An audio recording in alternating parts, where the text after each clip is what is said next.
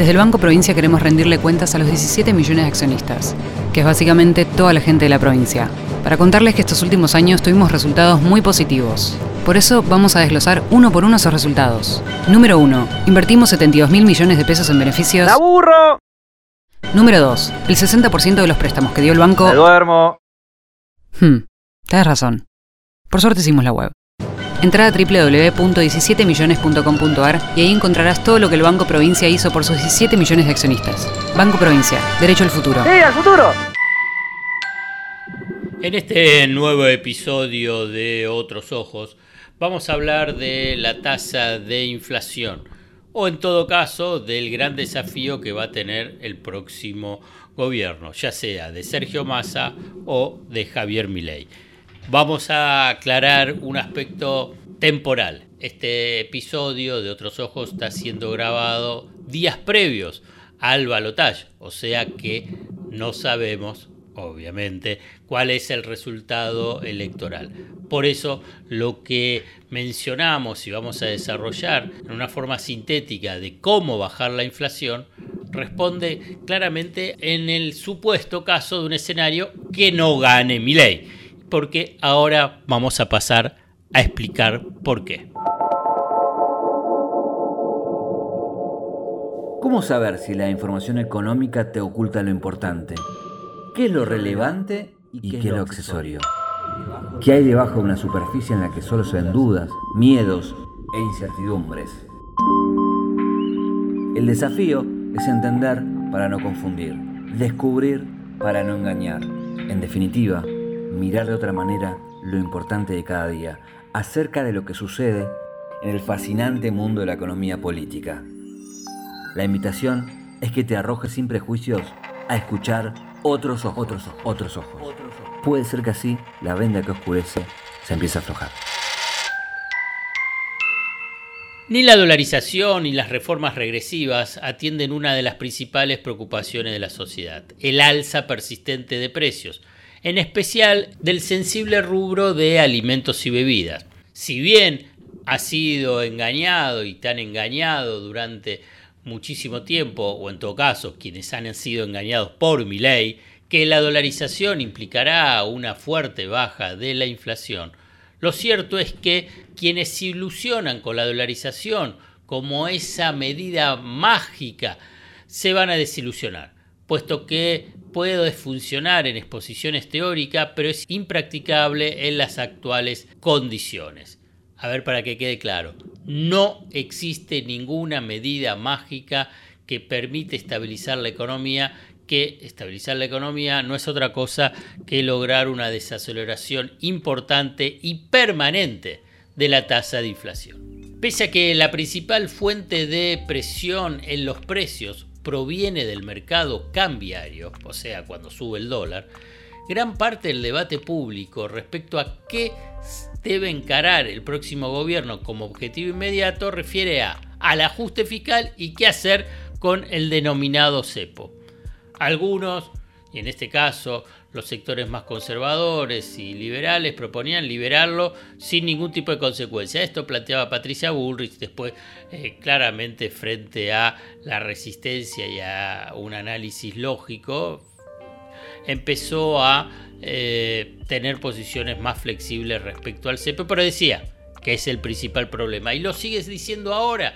Javier Milei en su última exposición pública ante empresarios sostuvo que su principal objetivo y principal problema de coyuntura es eliminar el cepo y para eso tiene que darle solución a eh, lo que denomina las bombas LELIC. Para que quede claro, no existe bomba LELIC y claramente existe un problema vinculado con el cepo, pero no lo son las LELIC, sino es que hay pocos dólares en el Banco Central y la verdad que las perspectivas, si bien son mejores que la del 2023, la del 2024 tampoco es una inundación de dólares el Banco Central, sino una mejora frente a una situación muy crítica como la que se ha vivido. Una u otra opción la de una dolarización o la de eliminación importante del cepo, implica una fuerte devaluación del tipo de cambio oficial. ¿Y qué pasa cuando se produce una devaluación fuerte del tipo de cambio oficial? Es que va a haber mucha más inflación. Por eso es que te están vendiendo ahora, es que, bueno, el 2024 va a ser un año muy difícil, va a haber una inflación inicial mucho más fuerte. La clave está en cuánto más fuerte va a ser esa suba de la inflación. Si como plantea mi ley, es para ir a un sendero y por consiguiente un estallido hiperinflacionario que le facilite las reformas regresivas o la de un plan de estabilización. La clave es diseñar un plan de estabilización que aclaro que su éxito no está para nada asegurado, pero es lo único que a esta altura el saber económico puede ofrecer que es un plan de estabilización. Miren, vamos a hacer un poco de historia a partir de un informe muy interesante de tres economistas, Gabriel Palazzo, Martín Rapetti y Joaquín Waldman, eh, un documento que denominaron, titularon Planes de Estabilización Evidencia en América Latina. Estudiaron una base de datos de 46 planes de estabilización en 13 países de América Latina entre 1970 y el 2020. 50 años de plan de estabilización en, en América Latina. Y obviamente hubo fracasos, éxitos transitorios y éxitos perdurables. Los pocos. A ver, la conclusión fue que los planes han fallado en estabilizar con mucha frecuencia. Los planes con éxito duraron, duradero lograron estabilizar primero el tipo de cambio nominal, el mercado de cambio. ¿Te acordás que te mencioné que esa es la fuente principal de la inflación? porque el tipo de cambio opera como ancla, la principal ancla para el resto de los precios, o sea, desacelerándose más rápido que los precios. El tipo de cambio nominal es el ancla instrumental más utilizado en los planes de estabilización. Escuchen, en función a un eventual gobierno de Sergio Massa cómo se estructuraría un plan de estabilización, que claramente puede tener inicialmente una devaluación inicial, pero con medidas compensadoras, tanto retenciones como control de precios y de salario, previo a una alza del salario. ¿no? Los planes exitosos parten de situaciones robustas en la cuenta corriente, no es el caso de Argentina.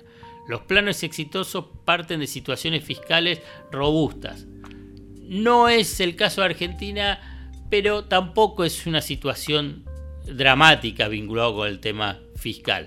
Eh, no es robusta, pero tampoco es tan crítica como si la de cuenta eh, corriente. Estos, los planes exitosos van a exigir ajustes tanto en las cuestas externas como en las fiscales. Esto es para corregir precios relativos antes de lanzar el plan, esto es lo que yo te mencionaba, eh, suba de salarios y después eh, congelamiento de precios y de, y de tarifas, también previamente con algunos ajustes. Obviamente que para que sea perdurable las cuentas fiscales tienen que eh, mantenerse en equilibrio, fundamentalmente para evitar corridas y expectativas negativas.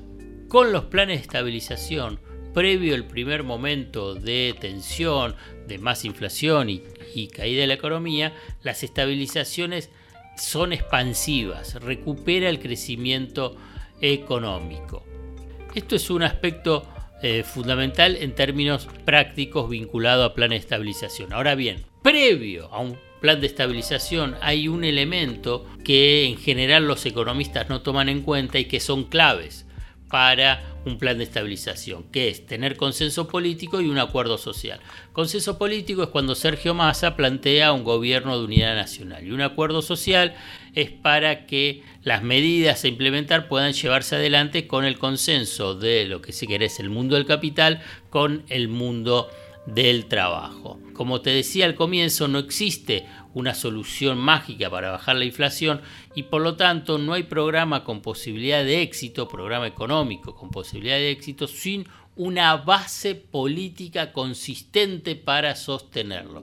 O sea que si uno ve hoy las ofertas electorales, Sergio Massa, con sus debilidades, con los interrogantes que puede plantear un eventual gobierno de Sergio Massa, tiene esa base política. En cambio, cuando uno observa la de la fuerza política de eh, Milei, Macri, bueno, esa base política no es consistente independientemente de la inconsistencia a nivel de la mirada económica, tanto local como también eh, global.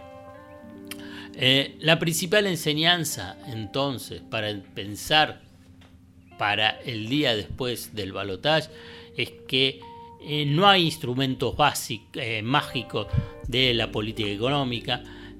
lo que se requiere es consenso político, acuerdo político y pacto social como una condición previa e imprescindible para respaldar un plan de estabilización que busque fundamentalmente y es esencialmente bajar la inflación, que es el objetivo eh, mayoritario y, más bien, más que objetivo, el deseo de la sociedad.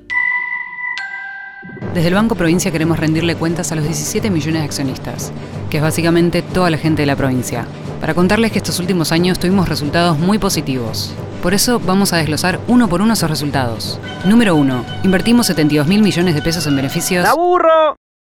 Número 2. El 60% de los préstamos que dio el banco... ¡Me duermo! Hmm, tienes razón. Por suerte hicimos la web. Entra a www.17millones.com.ar y ahí encontrarás todo lo que el Banco Provincia hizo por sus 17 millones de accionistas. Banco Provincia, derecho al futuro. ¡Sí, al futuro! Hasta acá llegamos hoy. Otros Ojos te propone escuchar algo diferente para entender algo diferente del torbellino de noticias diarias que nos atraviesa en el mundo de la economía política. Hasta el próximo episodio.